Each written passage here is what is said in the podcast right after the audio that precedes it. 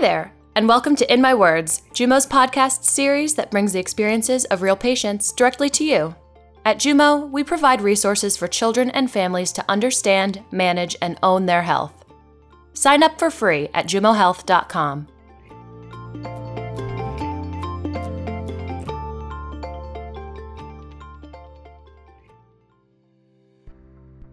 Hi there, this is Christy in Melbourne, Australia. Here we are with our third episode on multiple sclerosis.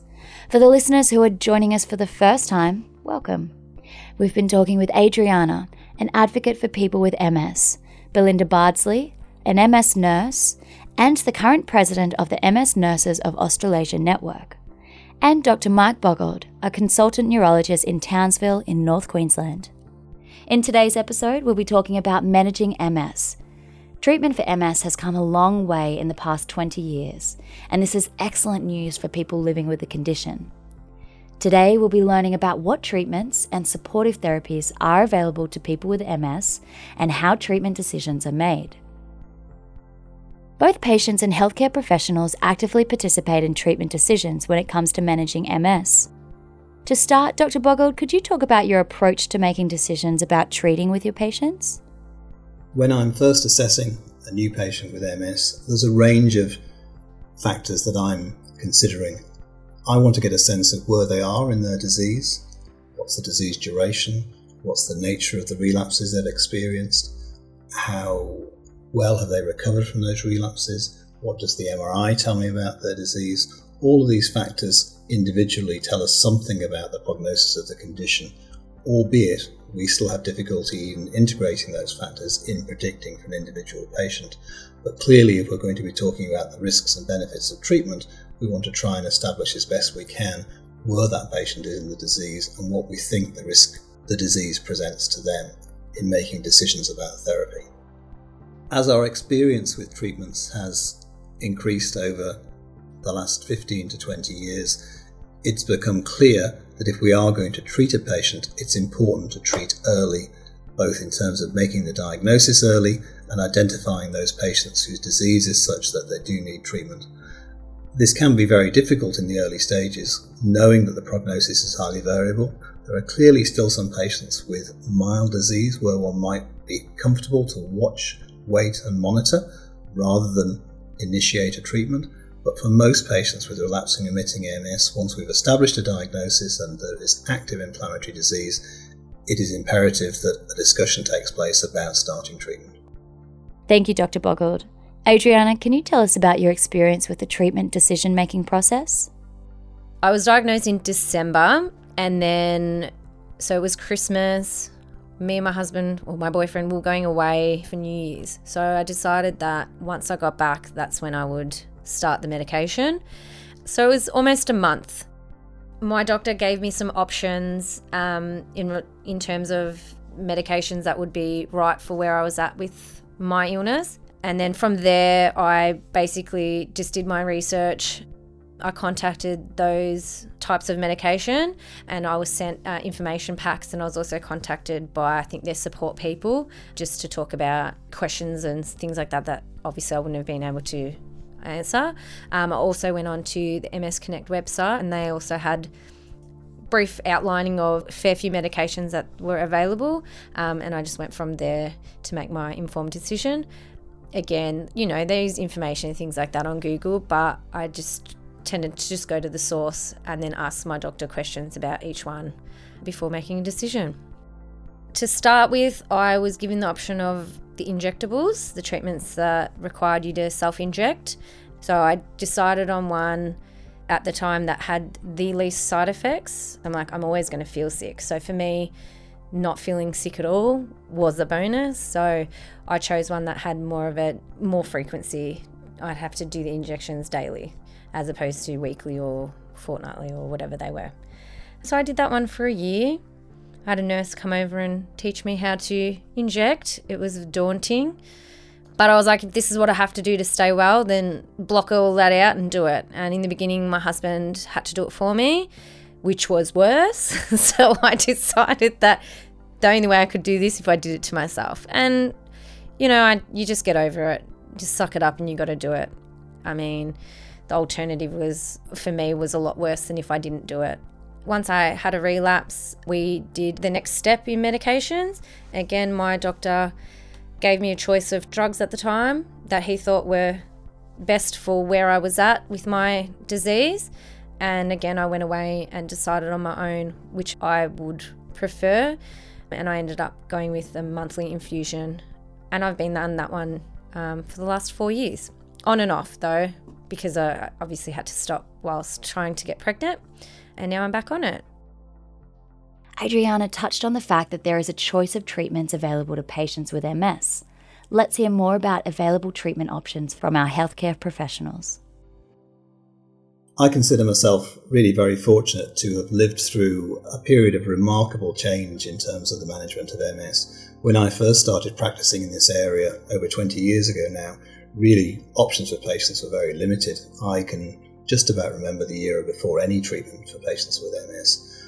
We now, in 2018, have over a dozen different therapies available to us with a range of efficacies and side effects which allow us, hopefully, to fit the right treatment to the right patient and obviously allow patients a number of potential options if an individual therapy doesn't suit them or doesn't work for them. The range of therapies available to treat patients with multiple sclerosis has evolved substantially over the last 20 years. Initially, we had a group of injectable therapies which have proven to be very well tolerated by patients long term and safe.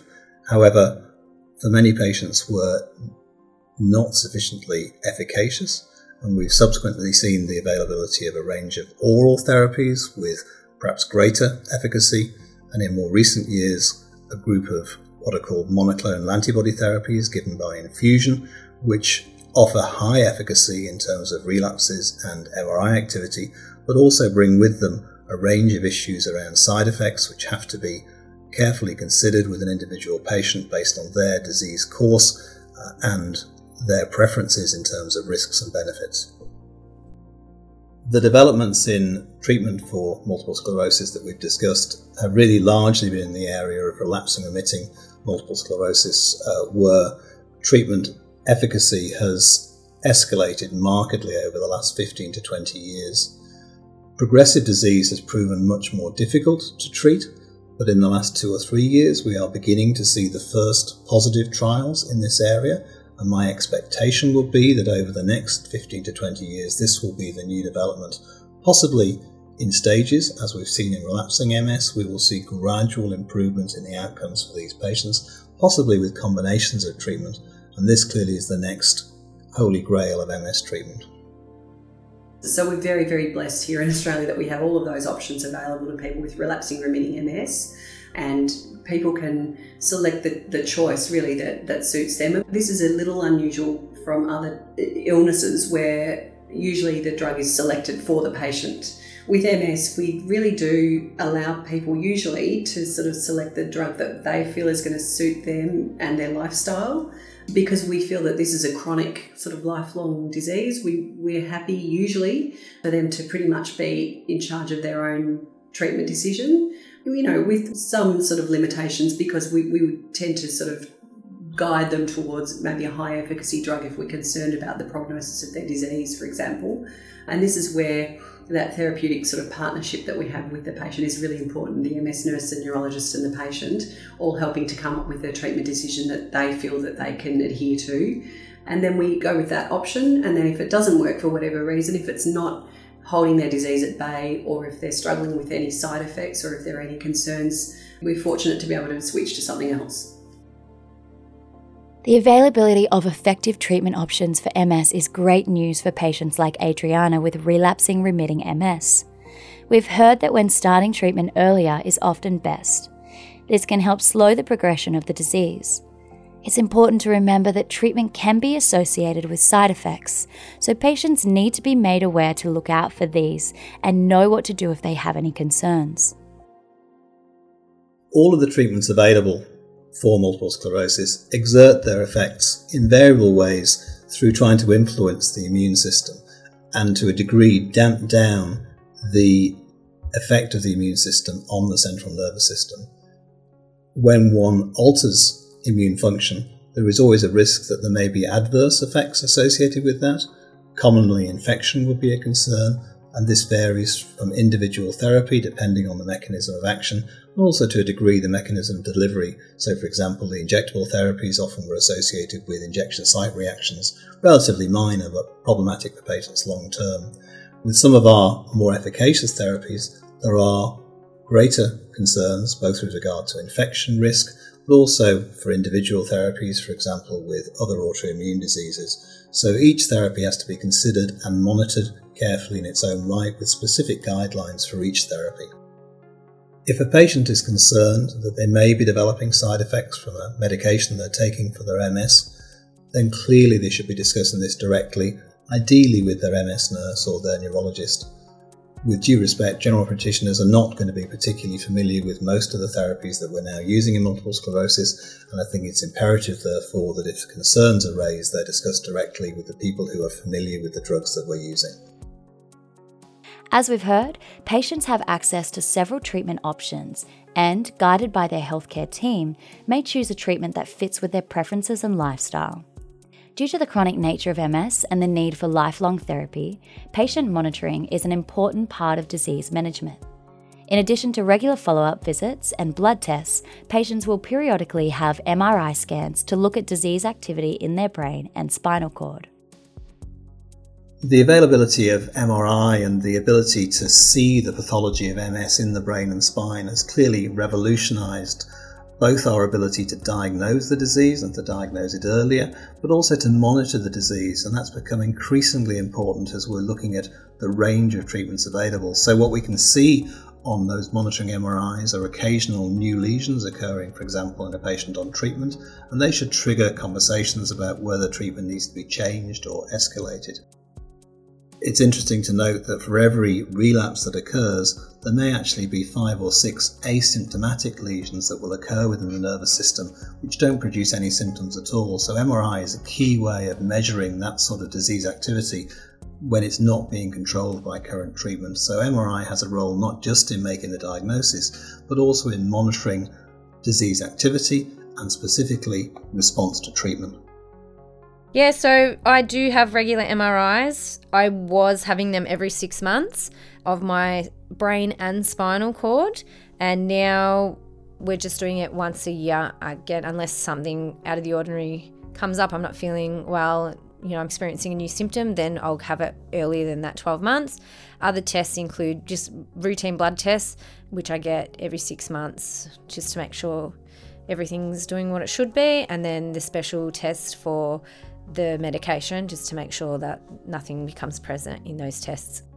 So, my neurologist I see every six months, and I try to go see my GP for any reason. If there's no reason, I try to go every three months just to have a checkup, like a routine checkup, just talk about things. Uh, I just think keeping on top of that, being regular with all my doctors, just make sure you don't miss anything because sometimes your general health can be mistaken for MS or vice versa. So I just try to make sure that my general health is up to scratch because the last thing you want, which has happened in the past, is I just assume it's my MS and I go on thinking that for a little bit before I, you know, do something and then I go see the doctor and they're like, yeah, it's just this. And you're like, oh, okay.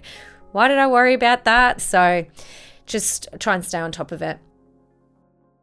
Fortunately, most of the patients that we diagnose with multiple sclerosis don't have any other major medical conditions. Inevitably, however, MS doesn't protect you from developing other disorders like hypertension or cardiovascular disease as patients get older, and clearly it's imperative that those diseases are well managed. There is a tendency to focus on the one chronic condition and for other conditions and routine screening tests, for example, not to be followed through in patients because they have MS and these other things get forgotten. So I'd always encourage people to have a good relationship with their GP and to follow through on all the routine health testing that patients without a chronic disease might undertake. As far as having comorbidities or multiple conditions, obviously it's important that we're sure that the treatments that we're utilizing for one condition are not adversely affecting another and that there aren't interactions between medications. And one should always raise with general practitioners or other specialists the MS diagnosis and whatever treatment is being taken to make sure that this is always being considered. I think it's very common for people with MS to for everything to be yeah blamed on the MS, and so particularly musculoskeletal problems, so back problems, neck problems, um, carpal tunnel, those sorts of issues are very commonly just put down to the MS. So it, it is very important that we we don't lose sight of the possibility that that these are musculoskeletal issues. Uh, and and I always say to patients you must have a GP that you're very happy with, that, that is very thorough and is very good. You have a chronic disease, and, and it's a partnership. So we we have a therapeutic partnership with our patients. You have the MS nurse, the neurologist, and the patient. It's a very important team that we're working with. But your GP is part of that team as well. And so if you don't feel confident with your GP, you, you must find someone that you do feel confident with that doesn't dismiss these issues as all being MS related because they need to investigate things that, that could well not be anything to do with MS. And often our neurologists are handling things that are actually probably better placed in the GP domain. And they're doing lumbar spine MRIs to exclude, you know, a, a disc related issue often. So I think those sorts of things often get put down to MS uh, when they're not. It's normal for patients with MS to worry about their health. Sometimes it turns out there is nothing at all to be worried about. Other times, patients may have issues that turn out to be unrelated to MS, but that need to be dealt with and properly managed. There may also be times when a new symptom or a worsening of a current symptom turns out to be a relapse. Relapses in MS can take many forms. In general, the onset is gradual, subacute over a few days, and clearly depends upon which area of the nervous system is involved. Common relapses would include optic neuritis, where someone may develop pain on eye movement and gradual loss of vision or blurring of central vision. Episodes of spinal cord inflammation, which can include sensory disturbance, weakness, sometimes change in bladder function, and then there are brainstem events which may involve balance problems, double vision, incoordination. However, if in doubt, a patient should ask. Fortunately, in 2018, with many of our patients on effective treatment, relapses have actually become much less frequent, and I rarely see a patient now with a severe relapse, and that's clearly good news for all concerned. Having said that, if a relapse occurs, clearly our assessment depends upon what the nature of that relapse, what impact is it having for the patient. There's actually no evidence that treatments, particularly intravenous steroids actually change the outcome of a relapse. Therefore, we don't treat every relapse, but we treat dependent upon the impact of that relapse. So, if someone has a visual episode which is impairing them driving or working, then clearly giving steroids to try and accelerate recovery is important. And if someone has a particularly severe relapse, there's evidence to use not just steroids, but also consider treatments such as plasma exchange to, to again accelerate and hopefully improve outcome from that relapse. As we've heard, effective treatment can help control MS. But for patients who have problematic day to day symptoms that impact their lives, supportive therapies like counselling, physiotherapy, and occupational therapy can be very helpful too. Counselling is incredibly important to people newly diagnosed, even if they feel like they're travelling beautifully with the news and they feel like it's all okay. I suspect that deep down they're actually probably really struggling with that diagnosis. I think that's really important. I think if there's any loss of power, strength, or coordination, that a, a neurophysiotherapist or a physiotherapist is very important to get involved.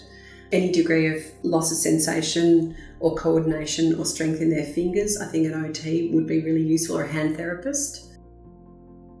Managing MS is arguably a team sport. It doesn't just involve neurologists and MS nurses and MS patients, but there are a range of other professionals that can contribute to overall well-being. This may include physiotherapists, occupational therapists, speech and language therapists, dietitians, ophthalmologists.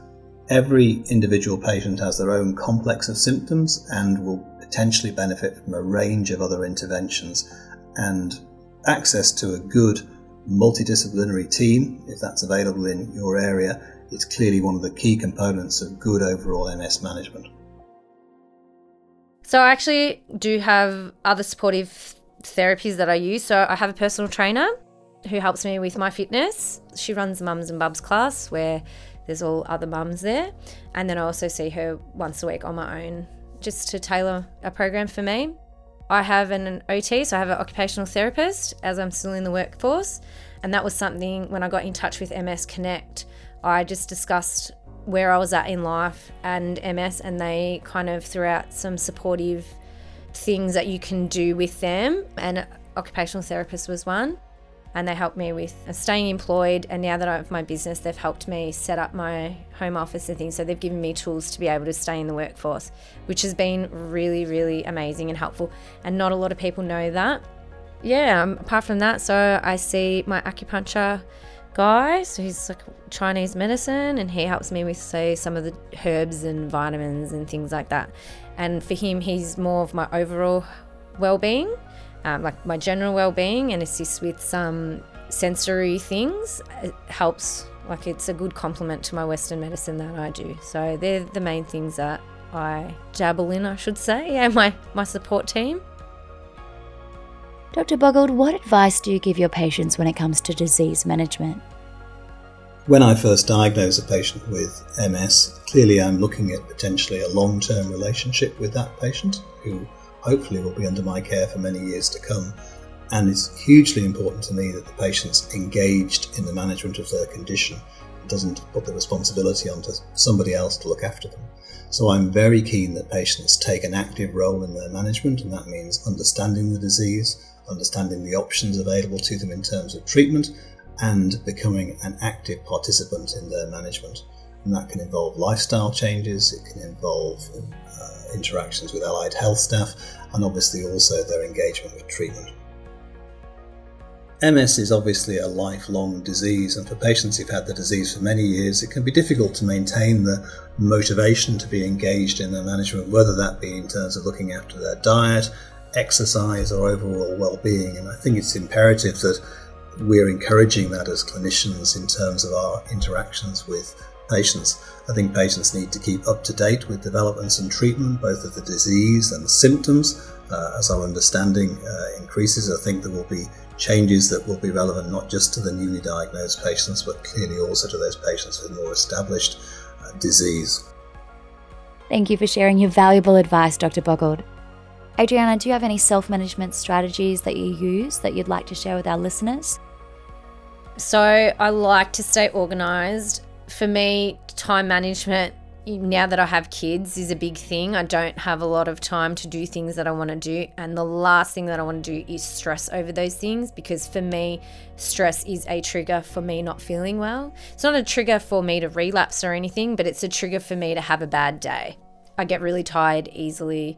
It's not really a lot you can do when you're a mum, but if you manage your time well, um, get things that are important done when you need to, and leave the other things for another time, then for me, I'm able to balance out my day.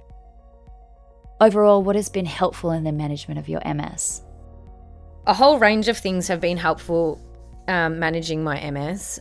It gets put down to my team of doctors and health specialists and things like that, and then the things that I've chosen to do on my own. I've put a lot of effort into that staying fit and active and living a healthy lifestyle. So, you know, when I say that, it's not like I don't go out and eat takeaway or have a wine on the weekends. Like, I still do everything within reason and balanced, very balanced. I think if you take away all the fun things and all the nice things to eat or, or the this, you're taking away some of your enjoyment in life. And for me, enjoying my life is a, a major thing. So I'm not going to not do all these things just to live a very, very healthy life but not enjoy it, if that makes sense. So I think balance is key to managing my life. When I'm having a bad day or if I'm really, really busy and I know I've got a lot coming up, I just take time to just rest and prioritize like things that are important that need to be done and whatnot, just so I can make it to that, you know, wedding or a weekend away with family or, and things like that. So I just try to manage how I'm feeling and if that means I have to cancel spending time with friends or, you know, doing something just for the long term, so to get to next week type thing, then I will. I really put my health first. And now that I've got kids, I have to do that even more so because they rely on me. There's nothing wrong with being selfish sometimes. Like, you're not being selfish, like, oh, I can't do that because I'm. It's just for yourself. You need to learn to say no, and it's okay. Like you're not. You don't have to say yes to everything. You're not super. You're not a super human. You can't do everything. You just got to work out what you can do and what your body can tolerate. You are able to continue doing all the things that you like. That's probably yeah. That's probably one of the biggest questions that I get there when people are like, "Oh, I've got MS now. You know, I can't do this, this, and this because I'm sick." I'm like, "No, you can still do everything that you used to do. You just need to monitor how you're feeling, manage your symptoms, and then control your life." Basically, that's what my doctor must have been talking about. That because that's how I've interpreted it, and that's what has made me be able to have the life I live. I don't think I've missed out on anything and that was a big thing for me because that's what I thought was going to happen. My life was over. I was not going to have an enjoyable life because I'd be just too sick to do anything. And yeah, I've worked really hard at staying healthy, the medications, the things that I do, but like the health things that I do, but it's my mindset, I think. If you tell yourself you can't do anything, then you won't do it. So that's why I tell myself I can do it. And watch me, I do do it. Living with a chronic illness like MS can be hard work, but fortunately, people with MS have access to a choice of therapies to help them manage their MS and live as well as possible for their unique circumstances. As we've learned, effective medical treatment and supportive therapies such as massage, physiotherapy, occupational therapy, and mental health support are strategies one can use to control and manage their MS. As we've seen from Adriana's experience through managing her illness, with the help of her support team, she's been able to take control of her life and do everything she sets her mind to. If you are searching for advice on how to manage your MS, contact your healthcare professional team. You can also contact MS Australia, which offers advice and services to people living with MS. We'd like to thank the lovely Adriana for sharing with us her experiences, and MS nurse Belinda Bardsley and Dr. Mike Boggild for their professional insight and guidance. Next time on In My Words, we'll be talking about MS and health and lifestyle. Stay tuned. We produce this podcast using excerpts from interviews with Adriana, Belinda Bardsley, and Dr. Mike Boggild. You can watch a day in the life of Adriana in her In My Shoes video. The link to the video can be found in the show notes. This episode has kindly been supported by MS Australia and sponsored by Roche Pharmaceuticals Australia, material number 37562681, and prepared in May 2018.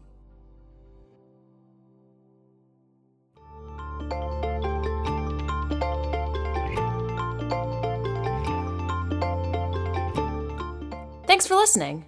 Interested in hearing something special? Or want us to help share your story? Reach out to us. We'd love to hear from you. See you next time. The health information contained in this podcast is provided for educational purposes only and is not intended to replace discussions with a healthcare provider.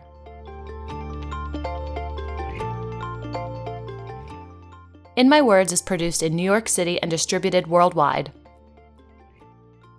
In My Words, a Jumo production.